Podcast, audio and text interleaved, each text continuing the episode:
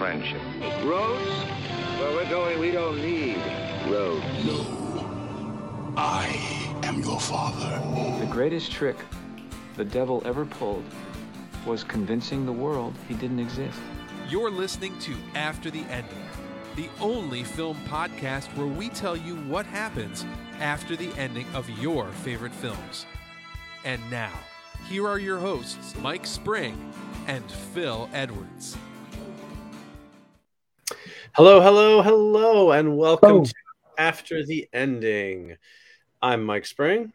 I'm Phil Edwards. And this is our first show of 2022. We're very excited. Right, we Phil? are indeed. Yeah, yeah. yeah. Uh, it's been a while, but it's been a nice break, but it's good to get back to it. Yeah, absolutely. It wasn't that long though. Not as long as our last break, our COVID break, which was like a year. Uh, this was just our normal December break. You know, we finished up in uh, mid-December, and here we are back in the you know semi-early part of January, and uh, we're back on track now. So uh, we have a uh, you know a very special episode tonight. You know, which in TV parlance would mean that one of us is probably going to have some kind of tragedy or something like that. But that's not what we mean, right? yeah you know, it's like a very special episode of Blossom, you know, and, and then something bad happens to somebody, you know, but that's not what we're doing tonight. Um, it's a very special episode because we are uh, eschewing our normal format because it is time for us to share our top 10 films of 2021. And we figured that deserves full attention, right? You know, top 10 films of 2021, full stop. We don't need to spend time with other segments or things like that because this is going to have some we're going to have some discussion we're hoping to get some comments from our live viewers uh, so we wanted to give this all the time and not feel rushed right phil that's right yeah so it's it's always one of those things when we've done it in the past it's we've always overrun the, the time we put aside for it so yeah we thought let's just let's just bask in the glory that was 2021 cinema yeah, right. Cinema. I'm glad you said that. Yeah, yeah, because yeah, 2021, like 2020, was a bit of a mishmash of a year. Yeah, yeah, yeah, not not not my favorite year, but um, but but some interesting uh, some interesting movies at least. How how would you Phil? How would you say 2021 was for film? Would you say it was like one of those? You know, there's some of those years you look back on, you know, like 1986 or 2017. I think some of those years where you're like, hey, that was that was a really great year for film. How, how would you say this one falls, kind of in the grand scheme of things? Was it really good, mediocre, terrible? I I think somewhere between really good and mediocre.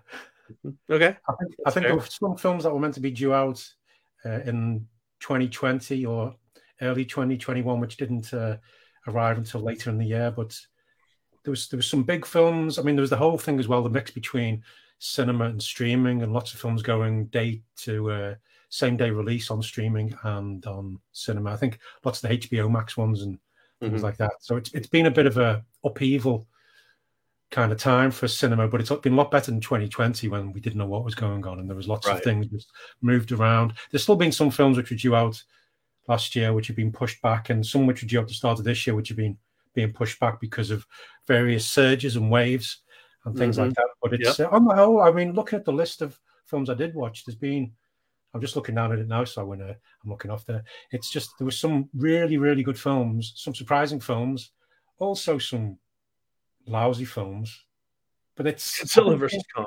I think it's been a bit more on track compared to 2020. Sure. Yeah. Low bar, admittedly, I think yeah, to beat yeah. 2020, but um, yeah, yeah. What about you? Fair. You know, um, uh, there's a lot of movies I enjoyed. Uh, I, I would say it was a solid enough year. I think that uh, it's hard to deny COVID had an impact. I think that when I looked at my list, what I noticed was there's a lot. Of, it was easy for me to find ten films that I loved. Right now, when we've done the top ten for every year from 19, what 17, all the way through 2021 now, so we've done this enough times to know there are some years where it can be hard to find 10 good films, and there are some years where you can barely get it down below 20. I had yeah. no problem at all finding 10 films that I really enjoyed. Um, what I thought was interesting was when I came down to like trying to put them in order, I found that there was hardly any that really leaped ahead of the pack for me in terms of like there was no one where I was like, well, that's clearly my number one film for the year, or you know, that's my top two. Like it was more like, hey, these are the four or five films that I really loved the most, and and four or five more that I really love. But there wasn't sort of anything where I was like, well, that's it, that's my number one, easy. I'll just build the list from there. I kind of had to look at the list and go, huh which ones of the which one of these would I say is my favorite? You know, um, and so I, I, you know, it's one of those things where I could do this list again in a month, and maybe the order of it would be completely changed. You know, there wasn't yeah, that yeah. sort of definitive order that I, I can find a lot of times where it's just like, well, that's a no brainer. That's number one. That's number two. That's number three. Done. You know.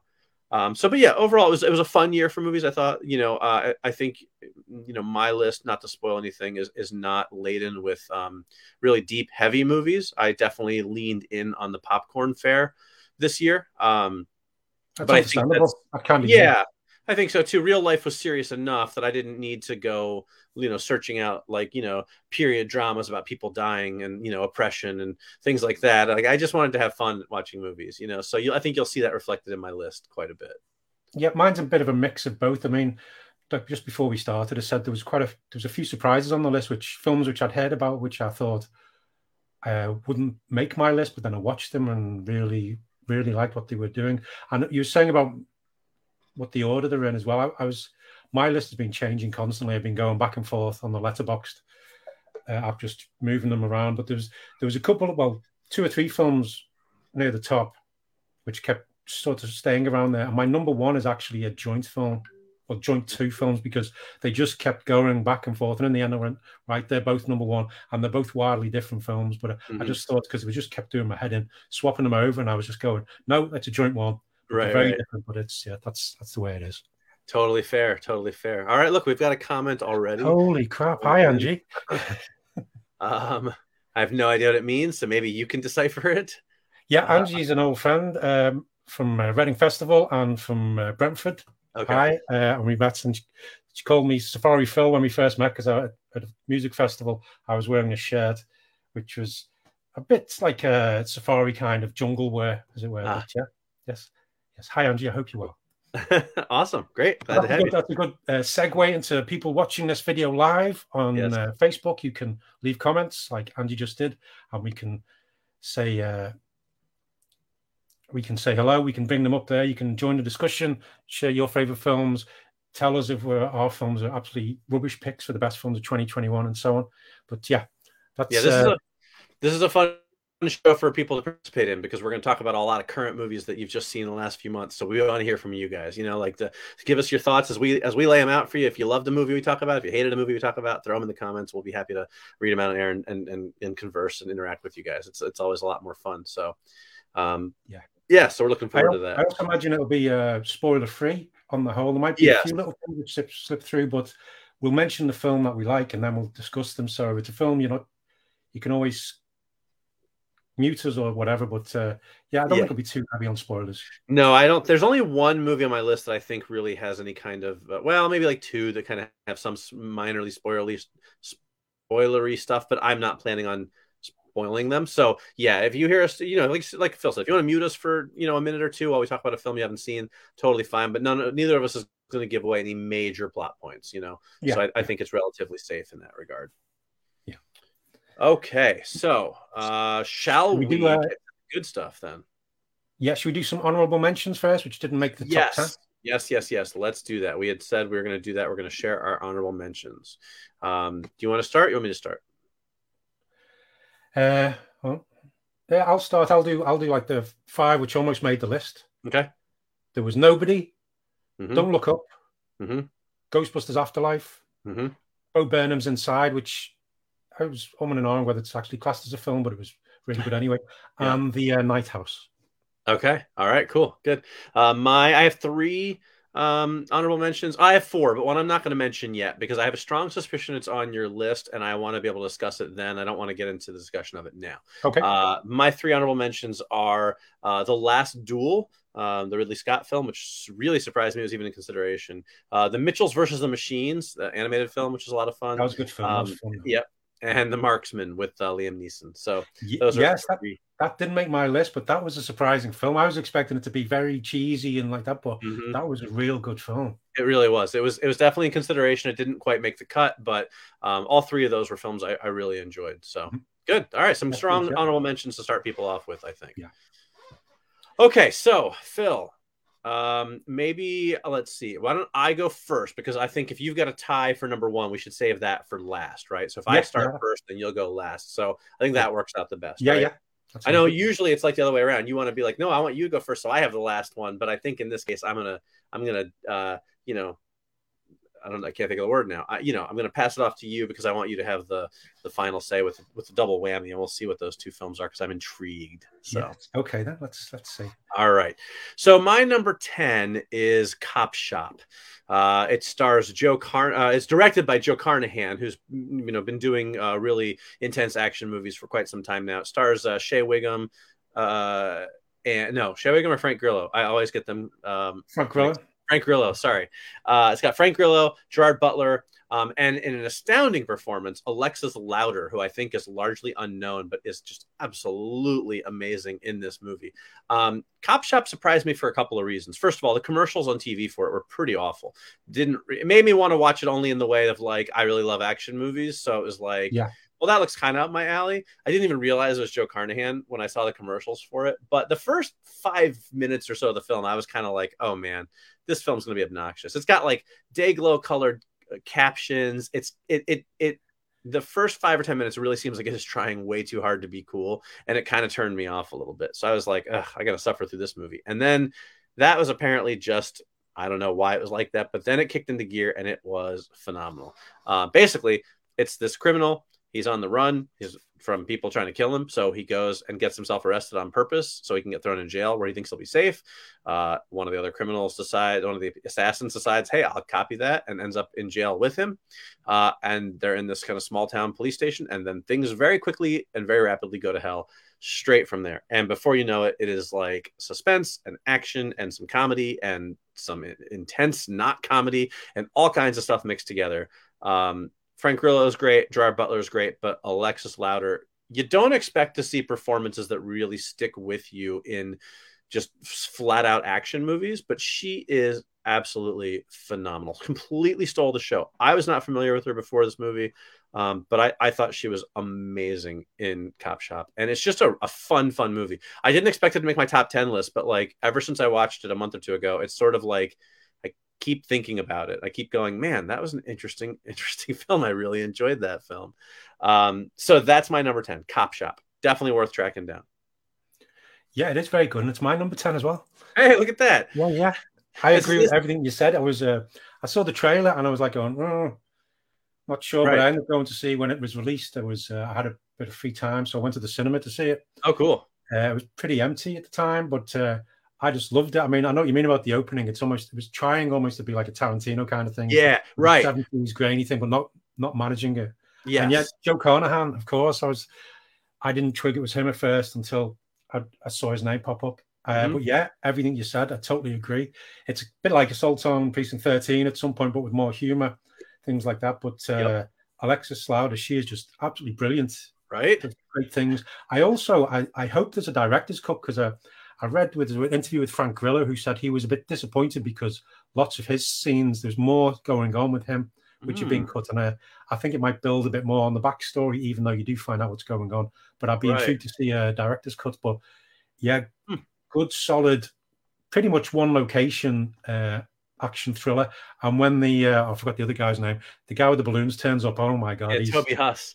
Is yeah, he's yeah, he's really good. He's He is. it, it goes. You think it's going big and loud, but then he shows up, and all bets are off. But yeah, really Yeah. good. A nice surprise that one. Absolutely, absolutely. Uh, I'm I'm glad that it made your list then, Phil. This seems like an opportune moment to mention that we do not know each other's lists. Uh, a longtime listeners of the show will know that we always do that, right? We don't tell each Yeah, other our yeah. picks ahead of time. But for anybody who's joining us new, uh, Phil and I create our lists completely independent of each other, and we do not know each other's picks until right this very moment. So that was just a fun coincidence. Yeah, Um, very good. Yeah. So all right, I like it. Well, my number nine, I know is not on your list Okay.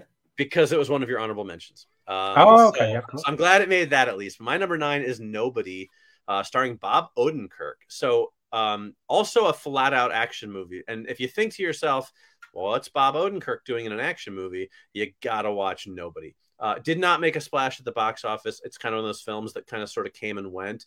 Um, but man, it is phenomenal.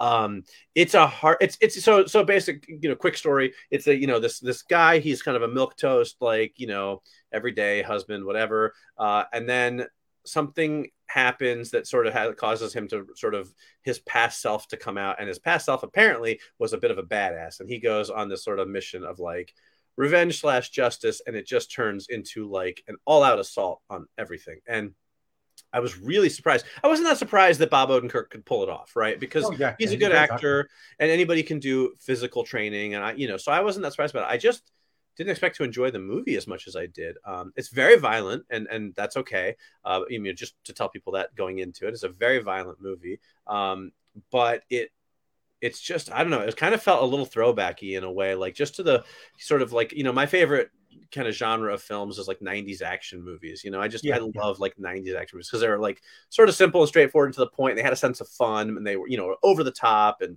you know explosiony and all that stuff and and um nobody sort of had that feel to it like it wasn't overly concerned with giving you too much story you know it didn't take itself too seriously but man it was just like balls to the wall action and i i really enjoyed it and it surprised me quite a bit so um that's what i'm looking forward to rewatching so number nine is nobody definitely Yeah, uh, worth a look if you haven't seen it Yeah, it's a good good pick. As I said, it was an honourable mention. It's obviously got John Wick parallels, but I think it's a lot it's a lot cleaner and tighter for this. yeah and it does you know and right and one of the things now one of the things i like about john wick is sort of that whole story about like the hotel and the assassins yeah. and the coins and all that and that's one of the things that makes those movies great but this one doesn't bother with that and that's kind of nice also right Yeah, like this yeah. movie isn't trying to be more than what it is um, it just really focuses on making the action scenes as visceral and dynamic as they can be without being like overly overly bloody or gory or Yeah, things like yeah. that you know they're just intense um, and stylish so yeah yeah good call good call phil some Definitely. nice, nice nice editing as well. I love the little editing with the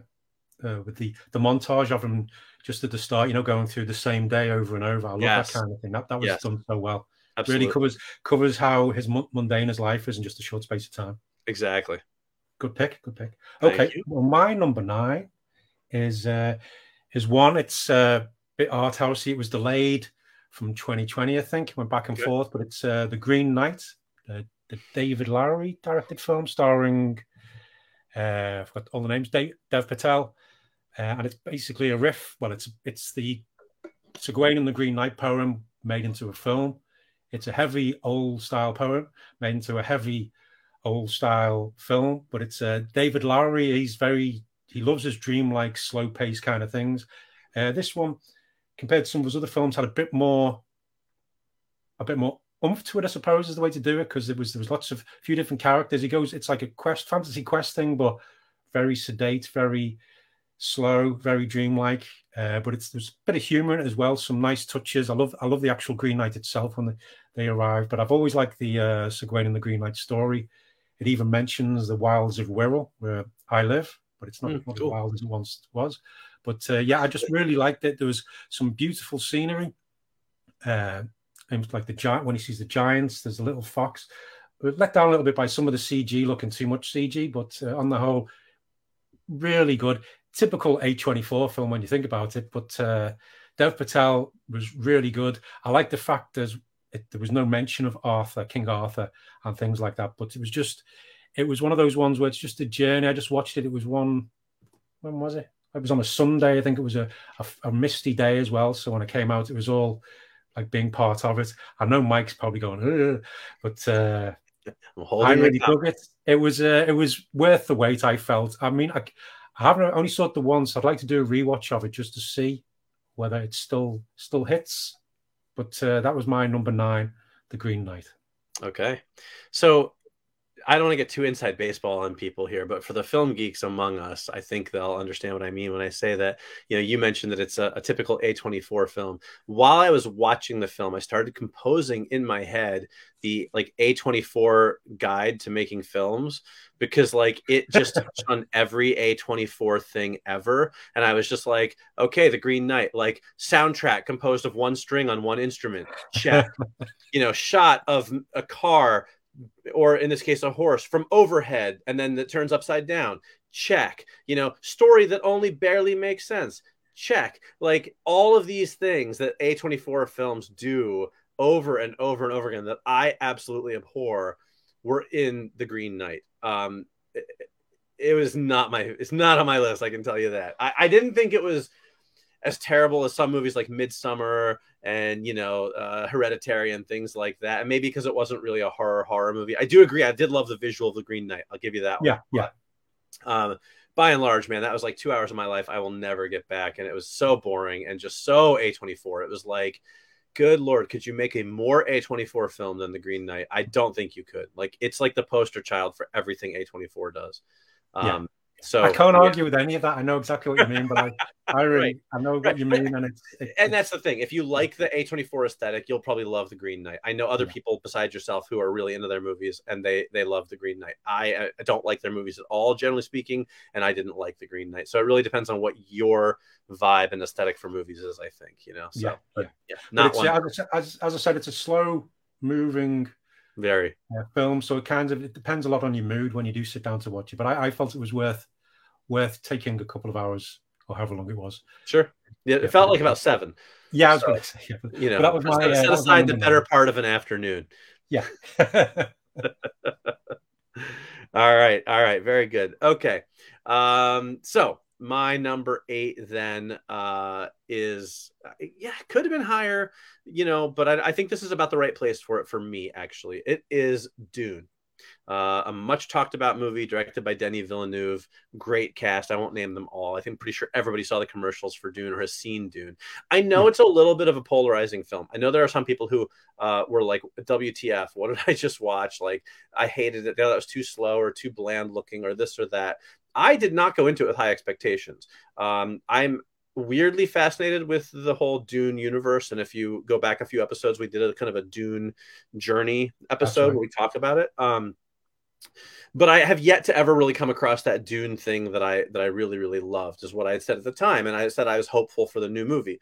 Um, and then I went and saw the new movie, and I went to see it in the cinema. Went to see it on the big screen. It's the first one on my list that I saw at, in theaters um, because I wanted to experience the visuals of it and the world, you know, on the big screen.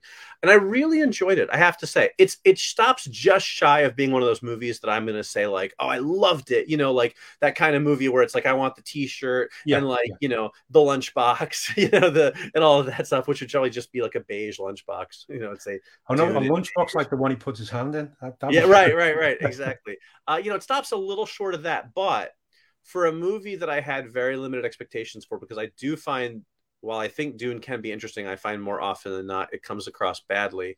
Um, I really liked the. I thought the story was well told. It was easy enough to follow. I thought. I thought. Um, I found it visually very appealing. I like the look of it. I know people complain it's all brown and it's it's Yeah, too yeah. bland or whatever, but I I didn't I get it. I agree in that I can't say it's not all brown, but it didn't bother me the way it does some other people. I thought it worked for the world of Arrakis. You know, um, I like the actors in it. I thought the cast was really good. I thought the, the action scenes were good. Um, you know, I just I I dug it. I thought it was neat. And and I mentioned this. Um, I think I mentioned this. I don't know if I mentioned. I think I mentioned an episode, but maybe I didn't. Um, sort of a weird compliment I have for it was. I think I know I mentioned this at some point, but I'm saying it again, is that um, there was a good amount of male affection in the movie, which included men touching each other in affectionate ways. And that sounds weird, but what I mean is like there was like a scene of like a dad like touching his son's face and like Yeah, yeah. male characters who are happy to see each other like hugging each other. And it's something that you miss in a lot of mainstream Hollywood. And I think it's because, you know, this toxic masculinity that's out there, they're, everyone's so afraid that God forbid two men should touch that, you know, all the people in, you know, the red states wearing Trump hats are going to get all up in arms because it's gay or whatever. And it's, you know, it's stupid. And so I was like, yes, that's, I like to see that affection. It, it makes you get much more invested in the characters. You're like, this is a dad who loves his son. That's Yeah. what's missing in some of these movies. And these two characters who we're supposed to understand very quickly have this really, you know, deep friendship, this connection beyond friendship. And then when they when they reunite, they they hug each other, which is what people would do in real life, you know. Yeah. And so I, and that was a really, I thought, um, It helps really build the relationships, doesn't it? important. It really did. It really did for me, actually. And I thought that it was a nice touch that you don't see a lot of in those big blockbuster types of movies. So it was one of those things that, like I said, it's kind of an odd thing to notice, but I really do give the film a lot of credit for that. So, um, yeah, I liked Dune a lot. I thought it's it's it's big. It's it's it's epic. It was neat. I enjoyed it. I'm looking forward to watching it again when it comes out on video in a couple of weeks. Um, and I really want to dive into it again. So that's my number eight is Dune.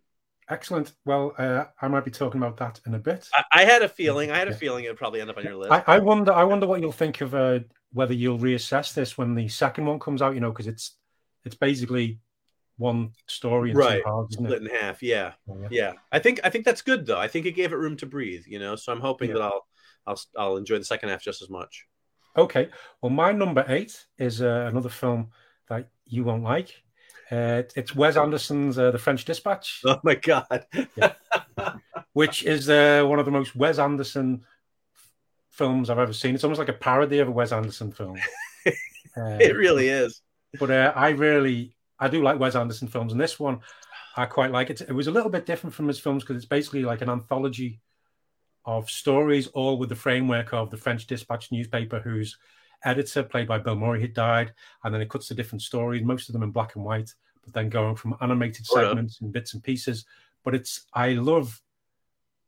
I, I, one of the main things I like is the is the detail, the way all the sets, uh, everything's in its place. It just has this as the Wes Anderson aesthetic, which we all know and either love, hate, or go. Hmm. But uh, and also the use of miniatures. There was lots of uh, miniatures in the foreground and background, and the cutaways and things like that. As I said, it was it was the most Wes Anderson film. It's got elements out of all his other films, all thrown into this one. So if you've never seen any Wes Anderson, but you want a crash course, just watch The French Dispatch. But it's Oh, yeah. as usual, it has a huge cast. His own, I'm not going to list them, but it's it's the usual crew and a few others. Um, I think my favourite bit, and I would like to see more though, was the uh, was the cycling reporter with uh, Owen Wilson, which was just funny and had some great little lines. But the most, I think, the most impressive one was the private dining room of the police commissioner, which featured Jeffrey Wright talking about this meal he had, and it just ends up to this big, bizarre car chase and things like this all over the place, involving poison, gunfights, and a strong man on the window of a car. But that's uh, that's my number eight. And I don't think I don't think it's going to be on Mike's list.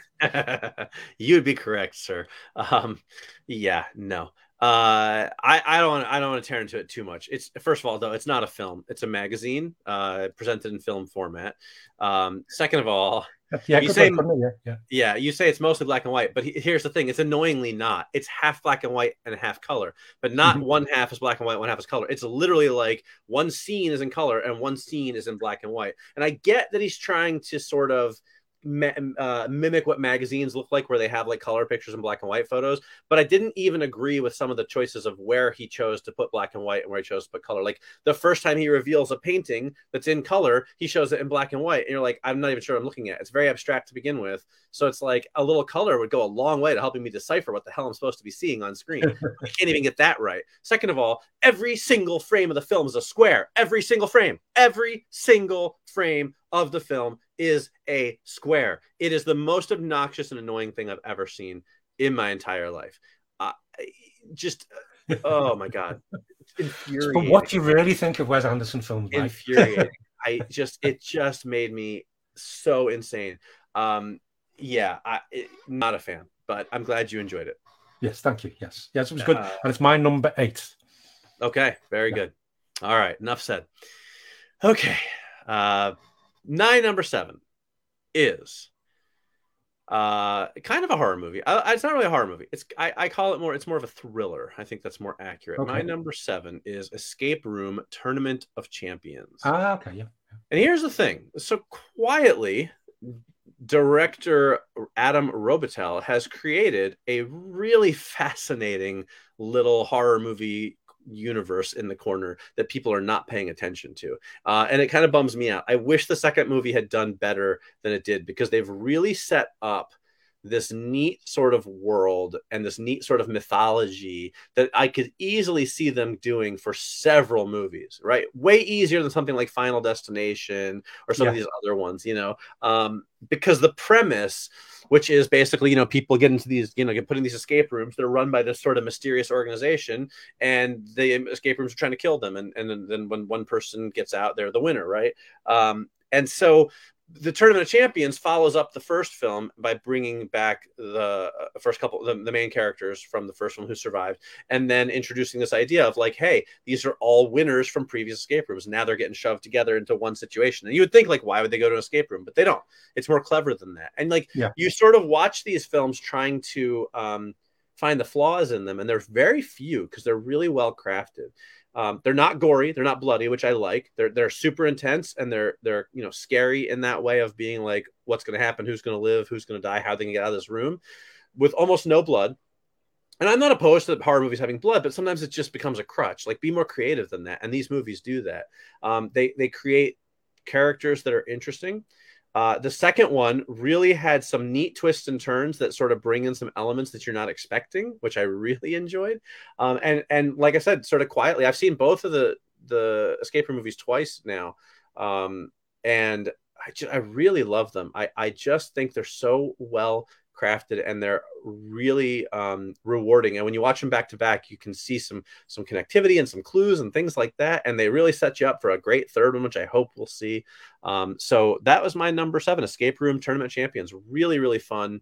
Um, and just a good thriller. Uh, keeps you on the edge of your seat all the way up till the end. So, Excellent. and yeah. and and, sorry, and stars Taylor Russell from Lost in Space, which is of course like my favorite TV show in the world. So, um, the new Lost in Space, not the original. Yeah, yeah. So that's good. You've mentioned them a few times. You've still not seen them, but it's uh, it's a good, as you said, it's a good way you can you can have different scenarios, and because it's an escape room, you can just have somebody has a great idea for like, oh, we could have this kind of scene, da, yep. da, da, and you can put it in, and it fits better than just trying to shoehorn it into whatever franchise, right? Like Saw franchise or whatever, things like that.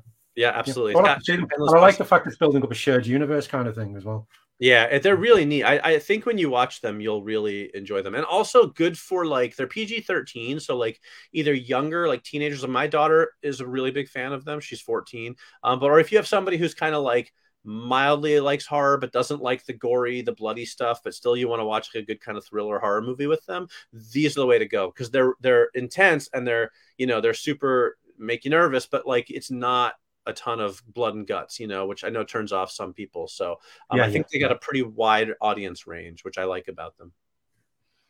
Okay, cool. Okay, my my number seven is a film I didn't think would be on the list because when I was heard about it, I was interested uh, in it, but I just didn't really float my boat. But then I sat and watched it and was blown away by it. But it's Spencer, directed by Pablo Larraín and starring uh, Kristen Stewart as Princess Diana. And it's mm. all about this one time when she goes to uh, spend Christmas with the royals after the Prince Charles affair has broken with the news. And it's following her. We follow her for most of it. It's just dealing with that, dealing with the things going on in her head. There's some, the way it's shot is is is fantastic. It's almost like a, a thriller with elements of psychological horror at some points, just the way it's it's filmed, like the the grounds of the palace, the old house that she lived in uh, the things going on, her imagination, what she wishes she could do around a dinner table. Uh, but it's all about this, well, Princess Diana. But it's it just shows how all of the royals feel trapped with tradition and things like this, and uh, how Diana just wants to spend time with the kids, and she just wants to just she just wants to get away and she can't believe that it's a all these things are just focused on her when it should be on charles and it's just Kristen Stewart's performance was just incredible. Everything about it was just so well done. Again, the set dressing, the costumes, the cast. Uh, Timothy Spall's character is just mm. just menacing and and again it adds to this whole kind of drama. I love Sally Hawkins' character and Sean Harris as the chef, like uh, who just you could just see how much you can see how much he he, he cares for for Diana and just wants it to. He's made a special meal for her and things like this, but it's just blew me away. Everything about it was so well done. The, the, the music choices as well, and Kristen Stewart's performance was uh, was sublime. That's my number seven. Excellent. I I have not seen that one, so it didn't make my list. Uh, but it sounds intriguing. So, uh, but I did think at first you meant the Spencer Confidential movie that Netflix put out with Mark Wahlberg. Oh my God, no, no. And, um, I haven't seen that one either yet. But I was surprised. I was like, huh, I didn't think that would, that didn't seem like the kind of thing that would be high on your list. But then obviously it's something else. So. Yes, yes, no, not uh, that one. No. All right, cool. Good pick. All right, interesting. Okay, so our both our number sevens were ones the other one hadn't seen. So another yes, little yeah. sort of parallel there. Yeah. Um, all right, my number six. Uh, I I will say surprise. I've had a few surprises on my list. This one is one of them. It is. It was uh, Wrath of Man uh, directed by Guy Ritchie and starring Jason Statham. Now, not a surprise because Jason Statham, we all know what a big fan of the Stath I am. Uh, he's one of my favorites, and I watch every movie he does. Um, but I'm not a big Guy Ritchie fan by and large, and and you know his sort of gangstery crime stuff isn't always up my alley, so I, I didn't really know what to expect. Um, I honestly didn't know he directed it first until I watched the credits or until it started rolling because I just yeah, saw it was yeah. Jason Statham. Didn't really do well in theaters, but basically it's it's a uh, Statham plays a a um, armored truck driver. He has sort of a secret. He is there in this art organization uh, for a reason. We don't know what it is but we know he's a badass, and there's some bad things going on around him, and that's all I'm going to say about the story because it has a surprising amount of kind of twists and turns in it. But uh, again, leaning heavy on the action as an action film, it is just uh, like top notch. I mean, really intense action sequences. Honestly, reminded me at times of like Heat, that big shootout in Heat has that kind of Oh, vibe yeah. to it. You know, very Michael Mann, very visceral, very intense, but serious. It's a serious film for sure. Um, Josh Hartnett gives an amazing performance, which is not words I say very often, uh, but he's absolutely terrific in it. It's got a really good supporting cast, a lot of recognizable faces, you know, well known. Some that you're kind of like, I don't know who this guy is. He looked kind of familiar, but I really, I really like him. Um, you know, just uh, a really well crafted, intense action thriller uh, that was just way better than I expected it to be. Um, if if you even I will say my wife kind of came into the room in like the last I don't know 20 minutes of it and was like, oh, this is you know what's this? I was like Wrath of Man. She's like, okay, I'm just kind of sitting there playing on her phone, and then like within like two minutes got sucked into watching and sort of watched like the last 20 minutes of the movie. She was like, that was really good from what I saw. But I'm like, right, that's what I mean. You know, it's it's sort of even somebody who wasn't watching any of the earlier stuff still kind of got sucked into it. So it's it's Yeah. Wrath of Man uh, with Jason Statham, and that's my number six. Yeah, I saw that. It came on uh, Amazon Prime, and it's uh, oh, good. Last time we talked yeah, about it, I don't think you'd seen it yet. yeah, it's uh, it's re- it's really good. Uh, I, I agree with everything you say. It'd probably be an honourable mention for me now thinking about it, but it's yeah, it's uh, and it was also it's a remake of a of a European film, maybe a French one. So maybe that's why French, didn't have you're the, right. Now that you yeah, it, it maybe that's why it didn't have the Guy Ritchie kind of feel to it.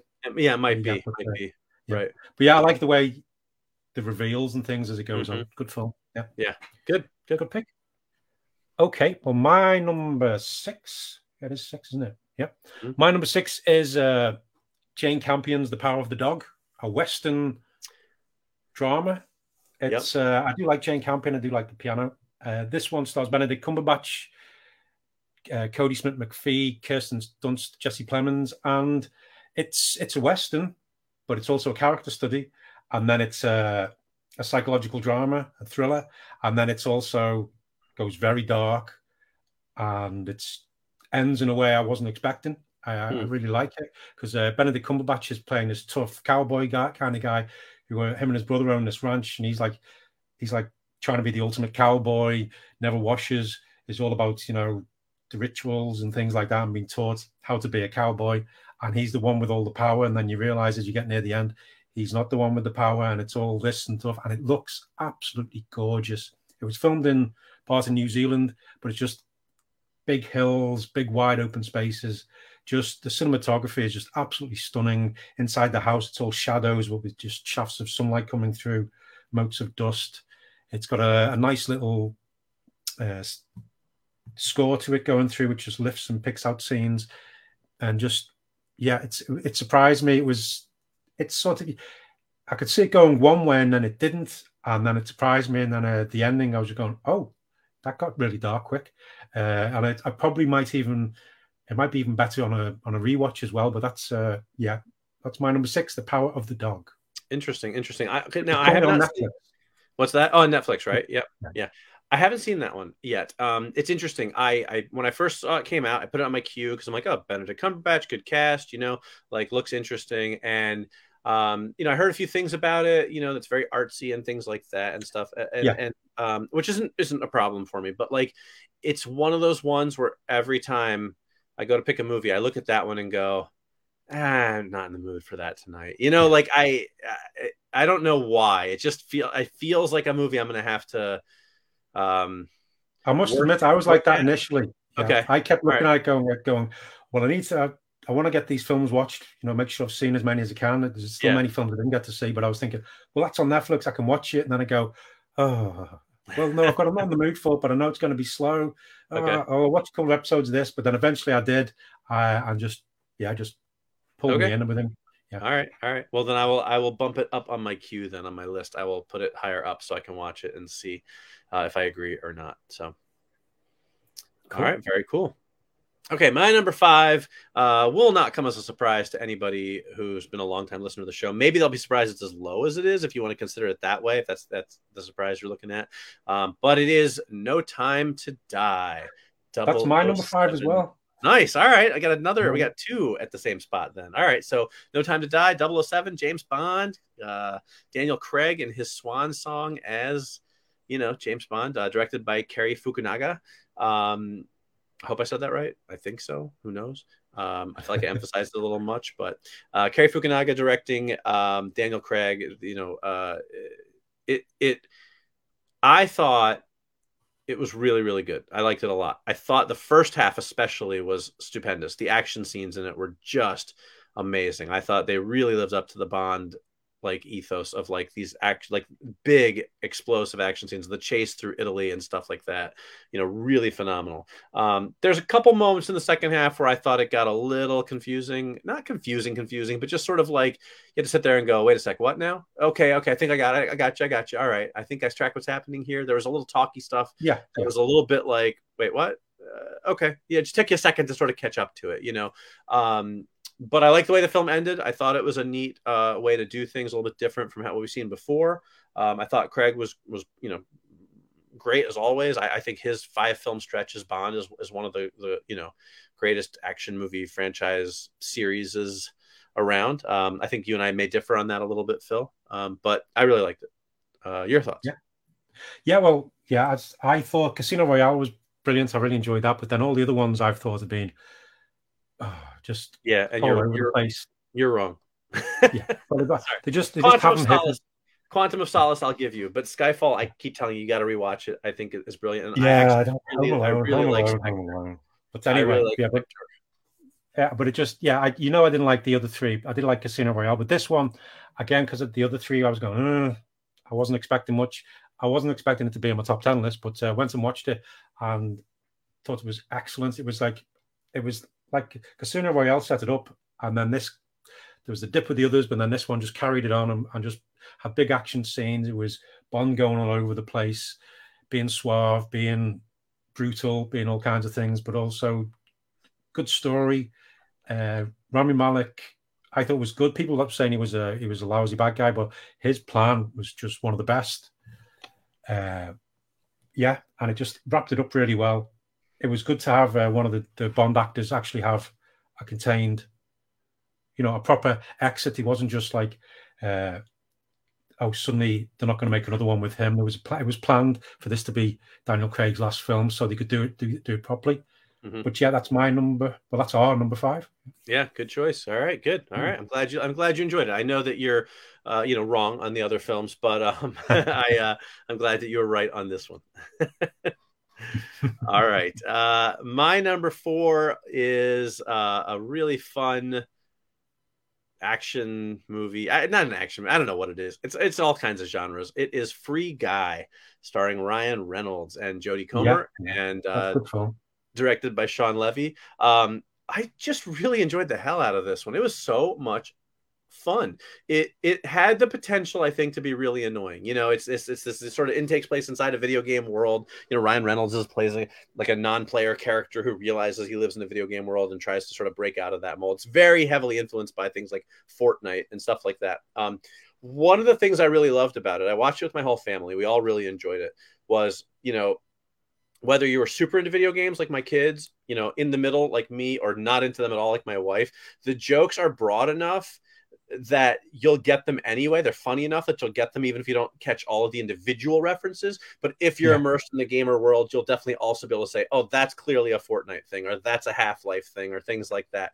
But at no point, if you miss any of that thing, is it going to take away from your enjoyment of the film.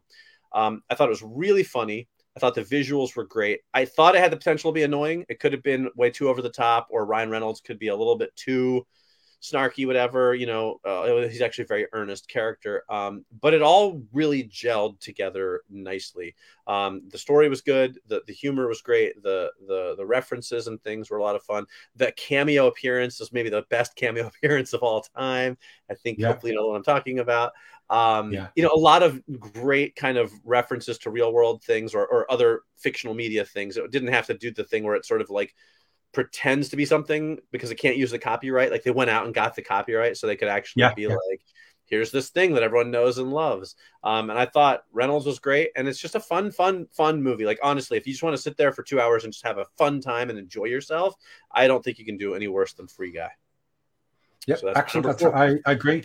It was at one point it was on my top ten list, but as other I got to see other films, it kept slipping down, moving down. Sure. But yeah, it's, it's, it was a lot of fun, and I agree Yep. with everything you said. Yeah, a good pick, good pick. Okay, well, my number four is a film I didn't think would be on the list at all, especially when we've talked about this director's work in the past.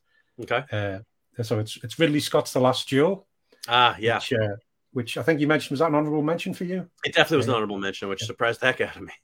Yeah, because Almost it's made my uh, list. It almost made my list. Yeah, well, I, I thought when it was in the top ten, I was going wow, but then when it's this high up as well, I was I was surprised. But it's it's a big historical drama as well, which I do like. Uh, but as as regular viewers, listeners will know, Ridley Scott's work is a bit all over the place sometimes.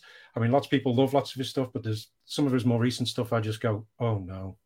But this one was just fantastic. It's more like I love the whole Rashomon, uh, Rashomon setup of it all, the, the different viewpoints.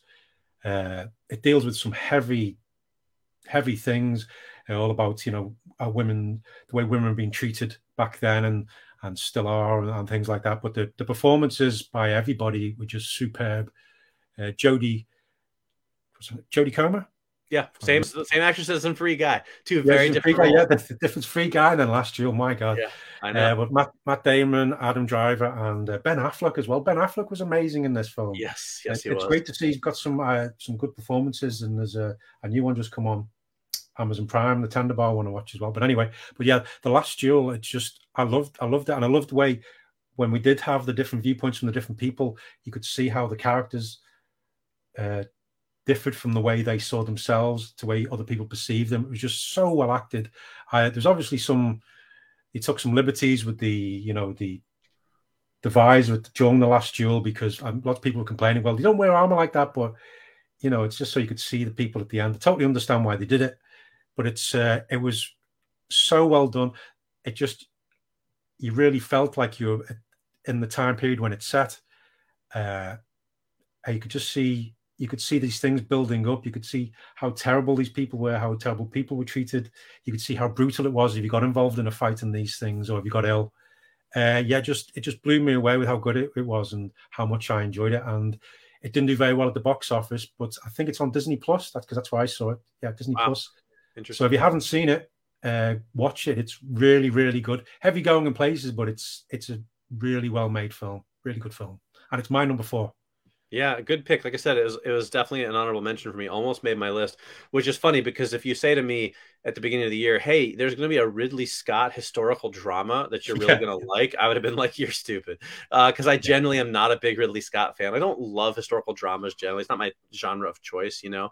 Um, but it, it really is, like you said, really well done. The the Rashomon aspect of it, you know, telling the same story from different perspectives, really surprised me because they didn't mention that in the marketing at all. Yeah, I know. I know. Um, so when I started watching it, I was like, well, that's interesting. I didn't really see that coming, but the performances are amazing. You know, like you said, it has heavy moments in places. But what I liked about it was so many films that deal with this sort of subject matter are so just dark and oppressive and they make you feel awful when you watch them and you just you're like i can't even look at the you know this movie managed to not do that without underplaying the seriousness of what was happening yeah, yeah. you know a it's a point, yeah. serious film it has some humor in it um but you know it, Ridley Scott doesn't make a lot of you know comedies really but it it definitely um you can watch it and not feel like you're a bad person because you're watching these bad things happen to certain people you know um which I appreciated that it was able to find that that right balance in tone um which can be really hard to pull off you know um and there's some great action sequences in it and stuff and yeah I I I liked it quite a bit that's a good pick Thank you. Thank you. Yep. Good. all right Okay,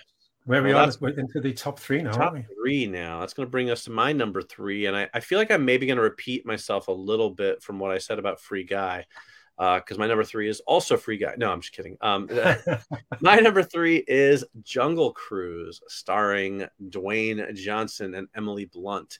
Um, I was super impressed by Jungle Cruise, and I, I I'm not surprised because there are some movies when you watch the trailer for them, you know, and, and everyone's had that experience where you watch the trailer and you get pumped up and then you're super disappointed. But then there's other movies where you're like, I know this movie's going to be good. I can tell from the trailer that I'm going to love this movie, and and, and you're dead on. And, and Jungle Cruise was one of those movies. I loved the trailer. I thought it looked like so much fun. I went and saw the movie in theater, and I had a blast. Had a actual an absolute blast watching in theaters. It is a little bit Pirates of the Caribbean, a little bit The Mummy, a little bit uh, Indiana Jones, a little bit of everything. Yet I, and I know some people complain that it's just a ripoff of all these other films. I didn't feel that way. I felt like it was inspired by these other films and maybe homage some of them, but I felt like it it worked hard to create its own identity without, you know, and, and you know, yeah, wearing its influences on its sleeve, but created a um mythology in a world of its own that felt original and fresh enough to me you know? Um, yeah. I, I, thought you know dwayne johnson's got the charisma turned up to 11 uh, emily blunt is terrific. Uh, the film worked in a little bit of social commentary even without being heavy handed or without you know um, you know overplaying it but just at the same time like saying hey this is a big popcorn film but well, we'll throw a couple important messages in there just in case. Um, I thought the special effects were really good. The action sequences were great. And again, I just sat there for two hours with a giant grin on my face, just a big smile from ear to ear, watching this movie, having fun. It was, you know, people complain about making movies based on rides. It felt like I was on a ride for the entire running time of that movie. And that's a compliment, in my opinion. You know, it was just super fun and exciting and enjoyable. My whole family loved it. Um, and I knew it was going to be my top five the minute I saw it. And uh, this is where it landed at number three. So Jungle Cruise is my number three. Check it out if you haven't seen it yet. Yeah, I've still not seen it, but I know it's on Disney Plus, so I'll have to check it out. It sounds like a good one to watch on a weekend, a Saturday afternoon kind of thing. Mm-hmm, mm-hmm. Yeah, excellent. Okay, totally. Well, my number three is uh, is one. It's a Danish film, a Danish action thriller comedy mm. drama. Oh yeah, and it's uh, Riders, Riders of Justice. What's it called? Riders of Justice. Riders of Justice. Riders of Justice. Okay. Yeah. Uh, oh yeah, yeah, yeah. yeah, yeah. I think, and it's all about. A, it opens up. There's a there's an accident on a train, and people get killed. And Mads Mikkelsen's uh, character, he's a soldier. He finds out that his wife was killed in this, and he he comes back from. He's on in the Middle East. He comes back to look after his daughter, but then this guy who was also on the train, who's he he has a theory that it wasn't an accident. So him and some friends approach Mads Mikkelsen, tell him this. It's all to do with this this gang called the Riders of Justice, and they then investigate further and then go. And Mads Mikkelsen starts getting his revenge on these people. And it's mm. you've seen, we've all seen revenge thrillers like this, but this one sort of this one subverts your expectations, but in the way you should do it if you're going to do it well. It's uh, it's what get what, the main thing that got me was how funny it was. I wasn't expecting to laugh as much as I did because the characters who were are there, like they're they're basically all compute the people who are helping Mads Mikkelsen or looking into it. They're all like mathematicians, hackers, uh, computer geeks kind of people. But they're just there's loads of funny moments dealing with some really dark things, uh, and it's all these people who are the are all broken or damaged or have, have all they've all had terrible things happen to them in the past, but doing what they're doing while also terrible also helps bring them together and helps them start healing and helps them become better people. And there's some reveals and twists and turns which I wasn't expecting, and it just it's just I was engrossed the whole way through. It's all just some great great moments. Uh, just the way it's done is just I can't go into it without spoiling it, but it's uh, yeah, check it out when you can. Riders of Justice. It was directed by Anders Thomas Jensen. Uh, came out in originally in Denmark in 2020, but came out in the UK last year. But uh, Mads Mikkelsen is brilliant in it as well. I just it's it's my number three, and I just I thought it was brilliant. All right. I, I honestly haven't even heard of that film until just now, so I'm going to have to check that out. I don't know if it's on any of the streaming services over here, um, so I'll have to take a look and see because it might be. I just I'm not familiar. Uh, so where did you where did you see it in the theaters or? Uh, yeah, it had a limited re- uh, release. I saw it there. Yeah. Okay. Okay. Cool. All right. So it might be coming out on video at some point soon here. Then. Yeah. Um, all right. I'll keep my eyes open for it. Okay. Cool. All right. I like to learn about new movies. I got a couple of new ones to watch tonight. Yeah, all right. So my number two. Um, I, is a movie I really loved, and it is. Um, I was I'm a little surprised to be honest with you because it was in your honorable mentions, and I'm I'm a little surprised it didn't end up in your top ten. Um, and it is Ghostbusters Afterlife. Uh, yeah, so, I enjoyed it. Very good I, yeah, and we did we did a talk about it on the uh, we did an episode where we kind of go in on depth, and I'm not going to spoil anything, so don't worry. Um, I will I will just say that I thought it was as good of a sequel as we could get 30 years after the fact, which is usually a recipe for disaster. I really loved the way they did it. They, you know, set things up for kind of a new franchise if they want to go in that direction. It pays tribute to the original films really, really well. I think it treats all the characters well and with respect. Uh, the new cast is great. Um, I really like uh, McKenna Grace as as the young girl. She's fantastic. Paul Rudd is good. I liked that Paul Rudd wasn't like the main main character. He was more of a Yeah, supporting yeah. character. Um, I thought the kind of ghost mystery behind, you know, what was happening was neat. I thought the action sequences were fun. I thought there was humor in it. You know, I just it felt like a Ghostbusters movie to me, and that's a high compliment. You know, Yeah, because. Ghostbusters, you know, the original is one of the greatest movies of all time, and um, you know, for this to really kind of live up to that and sort of be to really feel like it gets Ghostbusters and it gets it right. Um, especially 30 years later, which I think is just so hard to pull off, is really impressive to me. Um, and I, it was, I, you know, it, it takes its time kind of building up. And the first maybe 20, 30 minutes, I was kind of like, all right, this is a little, it's, it's slower going than I expected, maybe, whatever. But it just kept building and building and building and getting better and better and better as the film went on. And by the end, I just, I absolutely loved it. And again, just kind of sat there with a smile on my face and just sort of like, loving all the things they did to tie it together with the original. Um, and I, I thought, like I said, if you're a Ghostbusters fan, I don't know that you could have asked for anything more than than what you got with Ghostbusters Afterlife. So that's my number two, Ghostbusters Excellent. Afterlife. Yeah, I I agree with you. I, I really enjoyed it. Just uh, these other films, it was in my top ten. Just as other ones got watched, and I just kept reassessing the list. They just moved around. But yeah, it was a nice. It was a good. It was a good. If they don't do any, make any more, that's fine. But if, as you said, set it up to go ahead if they want to.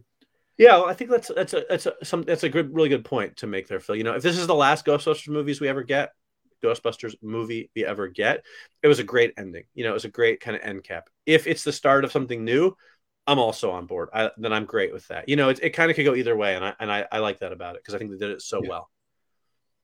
Yeah, cool. Okay, well, my number two, you've already mentioned it, but Mm. it's Dune. I fig- I Uh, figured, yeah. But if you look at the posters, and as some of my friends have pointed out, if you look at the poster and the logo, it's they're not all I can see now is Dunk. But anyway, there you go. But it's uh, just because it's that. But it's Dune. uh, Denis Villeneuve's film. Great cast. Everything you said before, just totally agree with. Yes, it's very beigey, very sandy in places, but it's on a desert planet. But that was my only criticism. Really, was lots of the scenes where you see the actors, and it's just behind them is just one color with nothing Mhm. and you just sort of go, oh. But that was my only criticism. I, I thought everything else was fantastic. I do. I I love David Lynch's uh, film. I Yeah. like some of the miniseries. I, I love the book. Uh, I've always been a fan of Dune, but this this one was, I think, just really nailed it. I love the the technology. The ornithopters were brilliant, and just I, I'm I'm so looking forward to the next one. Uh, And I think I think that might make, like I asked you, that might push this one up to like being number one when I, when I look back at it with when they work together as one. Sure. It'd be interesting to see how that uh, how that affects it. But uh, yeah, great film, great performances all round. I think. Yeah, yeah, Yeah, I agree. yeah. But uh, just really, really good. But you you already mentioned it, and it's my number two. Yeah, I, I knew it'd be on your list. I had, a, I, I should say, I had a very strong feeling it would be on your list. I wasn't sure where it would come in, and, and, you know, like I said earlier, uh, this this list could easily be rearranged. I don't know if I would have made it to number two, but maybe, like you said, once the second half comes out, and once you Yeah, kind yeah. of watch it as a whole, complete epic, it might it might push it up some. You know, um, It, it's also the film out of the, on my list which I've seen the most because I saw it on uh, normal cinema, saw it on IMAX, uh, and then saw it again with another friend at- on the cinema again. So it's uh, I've seen it three times. So Wow. that's the one I've seen the most. Yeah. cool. Yeah, like I said, I'm looking forward to watching it again for sure. Cool. So, All okay, right. so here we are. So here we are. Number one. Number one.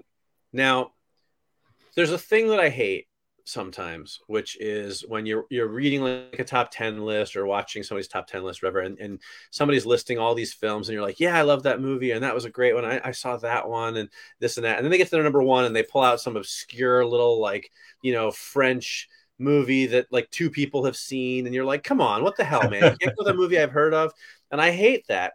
Uh, which is not why I'm going to kind of do exactly that right now. Um, not that obscure, but I was a little bit surprised to see where one ended up at number one. But when I think about the movies that really impressed me the most this year, the one that I think just really stood out above the rest, and again, I could change this list around. But the one that really just sort of was like really stuck with me and, and was one I've talked about to a lot of people and sort of tried to champion a bit was The Eyes of Tammy Faye. Uh, oh, yeah, yeah. Directed by Michael Showalter and starring um, Jessica Chastain and Andrew Garfield. Uh, it is a biopic, if you will, of Tammy Faye Bakker. Uh, again, for the you know American audiences, I guarantee you, everybody listening knows who Tammy Faye Bakker is, uh, and Jim Bakker, her husband. They were televangelists. Um, uh, you know, European audiences may not be as familiar with them. Um, but that should not stop you from watching this film. You know, it was they were like small town you know couple became televangelists got bigger and bigger turned into a multi-million dollar empire which of course eventually leads to the inevitable fall. Um, and it tells their story from start to finish. And i think what it does really really well is a couple of things. Um, it, it tells you a lot more of the story. I think most people who you know in america who weren't who weren't religious you know, or fans of of them probably mostly just think of Tammy Faye and Jim Bakker as like she cries and he, you know, he talks about God. Um, but there's a lot more to it than that. And I think it gives you a really uh, interesting portrait of the pair of them. It is not, um, it's not saying, "Hey, these people are perfect." You know, it's. I don't think it's out to vilify them. I think it does a pretty good yeah, job of yeah. sort of, you know, showing things as they were to an extent. I'm sure it's you know dramatized for Hollywood and all that stuff. I get it, but I think it does a, a pretty good job. But it's it's riveting like you just you just like what's going to happen next? It's like almost like watching a thriller because you're just like what's going to happen to these people? This is just getting bigger and bigger. It's a house of cards. It's going to fall down. I want to see how it all happens. Um, jessica chastain's performance is absolutely phenomenal um, she gets this, this the sort of giggle laugh that Tammy Faye does down that you hear throughout the movie. And it's it's just amazing. They put some makeup on her by the end, especially. She looks nothing like Jessica Chastain at all. In the very beginning, you see Jessica Chastain, and then before you know it, she's Tammy Faye, and you're just like, I can't even tell who I'm looking at. Um, Andrew Garfield, about the last person in the world I would have cast to to play Jim Bakker. Brilliant, absolutely nails playing Jim Bakker. Um, just it's the two of them together are phenomenal. The story is fascinating. I I, I, I was just glued to the screen. I, I was like, I couldn't take in this movie fast enough. Um, it's really, really good. I was very surprised by it. Do not have to be religious in any way, shape, or form to watch it. It is not really a religious movie. There's a lot of talk about God and Jesus and stuff like that, but it's in the framework of them building this empire. It's not a movie for faith-based audiences like some of Yeah, those yeah, you know yeah. Christian movies are. Um, in fact, Michael Showalter, the director, I mean, he's known for things like The State, you know, and and all these various comedy shows with you know all those guys like Ken Marino and you know all the Kids in the Hall and that type of you know people. Um, that's kind of his. Uh, you know, Wet Hot American Summer, those types of Oh things. yeah, So, that's right. They did that. Yeah. um you know so not not definitely but it's a serious film has some comedy but like i it's just fascinating and it's it's fantastic and i loved every minute of it. So that's my number one the eyes of tammy faye. Go figure. But i'm telling you if jessica chastain doesn't get nominated for an oscar then what are we even doing here? Yeah, well, that's a good choice because I remember you talking about that when you saw it, but it's it's still uh, here in the UK. It, that doesn't come out until next month, so I've not oh seen it. well definitely go see it. Don't even wait for video if you can help it. It's worth seeing it in the theaters. Yeah. um and we have a comment i'll just quickly throw up here uh, a friend of the show, Jay Tanner Perry, says Jessica Chastain is a beast in that film. She really is. It is a performance for the ages. I mean, you will be amazed at what she, how she transforms herself in it. So I agree, Jay. Good call. Excellent. Okay, well, that's your number one. My number one, like we said at the beginning, is a double whammy. So two films because they kept going back and forth, back and forth. One of them, I was surprised didn't make your list, and I'm not sure whether you Mm. forgot about it or whether just other things. Okay. But uh, the, the two curious. films are Spider-Man: No Way Home Mm, and Pig. interesting. Okay. Yes. yes. As I said, they're both wildly different films. Very different films, for sure. Uh, one of them stars Nicolas Cage, the other one doesn't. And Mhm. you got to guess which one. No, okay. But yeah, Spider Man No Way Home. I really enjoyed this. I've enjoyed uh, Tom Holland's Spider Man. I like the way the story built. I'm not going to go into any details, but I just, I like the way, well, in the trailers, we saw some bad guys come back. I really like the way they came back. I love the performances from them. It was fantastic. Even the ones from the, because you mentioned the other they did from the Amazing Spider Man, who, who did some of them turned up. They were great to see. It made me reassess the other. oh, I can't talk go into details. Made me reassess certain things, which uh, made me want to see other certain things again, uh, which I really enjoyed. Oh, it's Mhm. crap when you don't want to spoil it. But know anyway, it's hard Uh, the talk about. performances all round were amazing. There was lots of moments where I went, where I was just had this warm feeling, going, "Oh wow, oh that was so nice, that was so good. Oh my gosh, lots of all that. It was an emotional roller coaster. I really enjoyed it. Uh, it was maybe a bit overlong, could have been cut down a bit, especially there was like a flabby bit in a couple of places, but I just dug the way I felt. It was nice being in the cinema, just having that sensation of like, of like joy, happiness, uh, but also, oh my god, I can't believe that's happened. But just and the, the ending as well just just left me feeling, oh no, poor that guy because of what's happened. Oh my god, it's so hard. but yeah, you know what I mean. If you've seen it, you know what I mean. I just really thought it was done so well, and it was a nice. It was nice. And if, if we just left it with the Tom Holland's Spider Man just as a trilogy of those three films, I'd be happy with that. Uh, yeah, we'll have, we will have to do that. We'll have to come back and talk about it because uh, Jay Tanner Perry just said we need the Spider Man No Way Home spoiler filled review. We'll Yep. get to it at some point. But uh, yeah, it was a, it's a brilliant trilogy. Uh, we're going to get some more as well, but hopefully it will build onto other things. But we shall have to wait and see. But that was my one of my number ones, and the other one was Pig, starring Nicolas Cage, and directed by I always forget his name, Michael Sarnoski, who was also announced today he's going to be possibly directing a new A Quiet Place film. But uh, Ah. Pig is a great, a great slow burn film dealing with loneliness and grief, and it's not at all like the John Wick kind of film that the trailer promised Okay. and it's not like a it's not a Nicolas Cage film either. You because initially I was watching it, just kept waiting for to go full Nick Cage, and there's Yeah. a few moments where you see him go, and it's you you forget he's won an Academy Award, but this film reminds you again, and I can hope I hope he gets nominated. But it's one of those films which came out near this earlier in the year, which often seems to get forgotten about.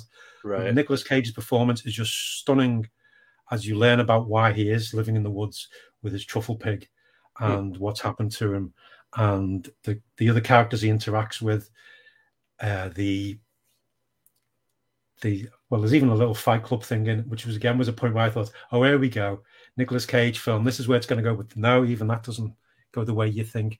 It just makes you want to sit down and have a meal with people you love, and it shows the power of food and memory, and and just what people have to do to deal with grief and in many different ways, and how it can affect how you the way you deal with grief can affect other people without you realizing it. But it's just it was a stunning performance by Nicolas Cage. And it was it's so nice to see him acting again. He seems to be having a bit of well, he acts all the time, but you know what I mean. I Seeing him mean. really get into the performance and be this person, this who's just trying to to live the best life he can with his truffle pig. And N- None of which makes me want to watch that movie. I have to be honest with you. Uh, the fact that you're number one makes me at least a little interested, but nothing you said describing it makes it sounds like a movie that I would enjoy. I, fully, I fully expect you'll end up watching it, and I'll get another message from you going, "Phil, I watch Pig. What are you on? What are you talking about?" exactly. Uh, I do like Jay's comment though. Combine them, the two movies, Spider Man and Pig, for Spider Pig. Now that's a movie. Yeah, well, Nicolas Yes. Cage did uh, do Spider-Man Noir, didn't he? In uh, Into the Spider Right. Verse. Right. Exactly. yeah. So But, I uh, like that. If you haven't Uh, seen it, if you've been put off by Nicolas Cage being full Nicolas Cage, shouting and pointing, he doesn't do that. We might he might point, but uh, but it's just it was it was a fantastic film, and it's it's just I didn't think it'd be my number one. I thought it'd be in the top ten, but it's just as the as the years gone on as well, I keep thinking about the the list, and I've my thoughts have gone back to that film over and over again, thinking about it Right. and what it means. Interesting. So you'll remember at the start of the show, I said that there was uh, I had an honorable mention that I was saving. Oh yes, yes, want to yes. bring up, course. and that was Spider Man No Way Home. Yeah, Um, yeah. I feel like I really enjoyed Spider Man No Way Home. I did. Um, but as I was watching it, I kept. Sometimes I watch a movie and I just get sucked into it. I don't think about anything. And sometimes I watch a movie and I'm sitting there and I sort of like talk to myself in my head and I'm like, hey, this part is really good. And I always feel like that's me trying to talk myself into liking a movie more than I did. And Oh, I, you think. Yeah. I, I, it's I've had this thing with Marvel movies lately where I've always enjoyed them more the second time I watch them. I don't know if it's because I let myself get a little too hyped up for them. I try not to, but sometimes I think maybe I do, or maybe Yeah. because once I know all the the twists and turns that are coming, I can sort of sit back and just enjoy it for what it is. Um, and I haven't seen Spider Man a second time yet, so I don't know if that affected it or not. Um, I really liked it, but there's definitely parts where I was watching it in the theater and I was like, I I like this, but I'm not falling in love with it, you know. Um, and I'm not sure. I can't put my finger on what it was. I really think I need to watch it again, and I wouldn't be surprised if I watched it a second time, and then I'm like, hey, guess what? It's my number two, you know, or whatever, right? Um, it won't surprise me at all because I've had that with a number of Marvel movies in the last three or four years. Um, but that was my experience watching it. Was I really liked it? Uh, but there was parts I felt like it maybe tried a little too hard, and I, I kind of felt like I was talking myself into liking it more than I actually did. And I try not to do that anymore. I try to be honest and Yeah. just sort of say, "Hey, either I love this or I I stopped short of loving it and I really liked it." And I think that's where I came down on Spider Man for now. Um, Yeah. But again, I'll rewatch it again soon, and I may have a different experience. So, uh, yeah. But as I was looking at the list, I was kind of like, I just don't know that I can put it ahead of these other films, you know. And I know I'm in the minority on that. Uh, here's Jay. He says after the third time, it's in my top five of Marvel films now. I, I've seen that comment from a lot of people. That type of comment. I've seen many people who saw it once and said it was their favorite Marvel movie ever, which I find strange personally because I, I don't know that I think it's that good. Obviously, if it didn't my top ten, even.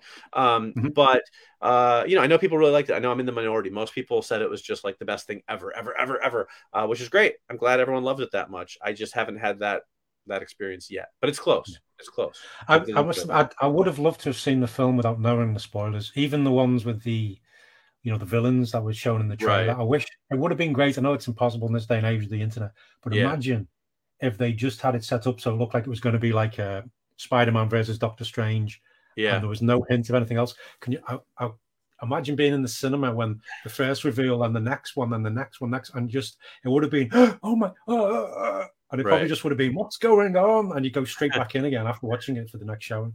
yeah, yeah, yeah. That would have been that would have been awesome. I'm I'm happy to say that uh, you know I didn't have any official spoilers ahead of time. I had my strong suspicions about what was going to happen. You know what I mean? But I didn't have anything confirmed, which is really nice. So that when things happened in the film, I was able to at least be, you know, relatively surprised. Right? Again, I kind of had a feeling I knew it was going to happen or who was going to show up or do whatever, you know. But I was like, all right, I don't know for sure if this is real, if anything's really happening or not. And you know, so it was nice to sort of see how things happen and where they happen and who happened and all that stuff. I was at least able to kind of go into it as you know as spoiler free as possible in this day and age. So that was that was nice, you know. Yeah, yeah. Cool.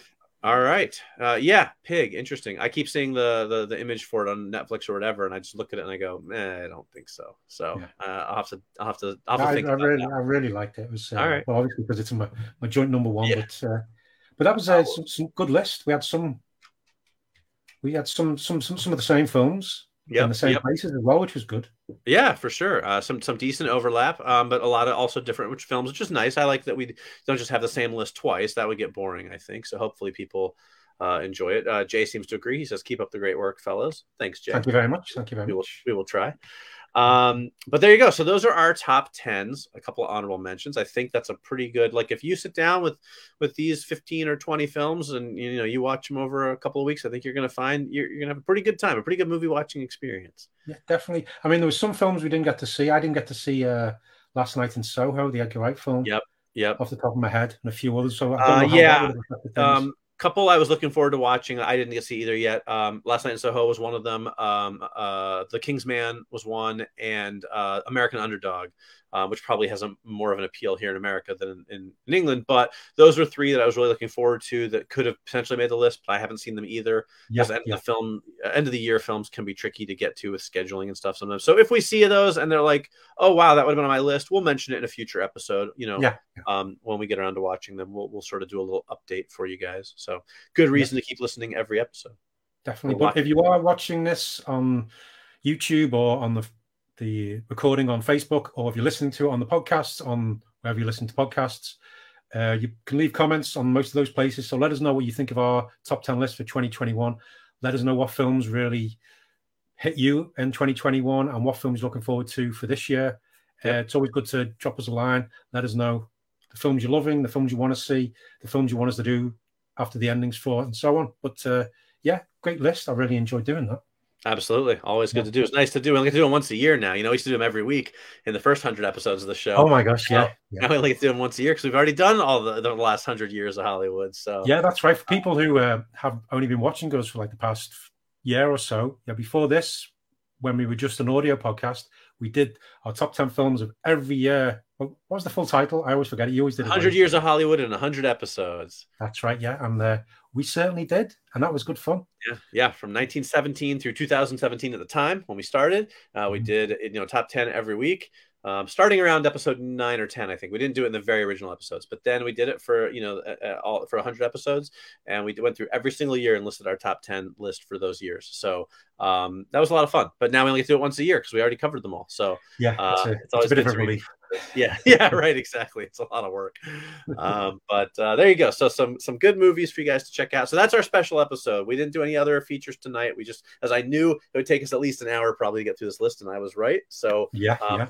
I think that is a good cue for us to start wrapping up.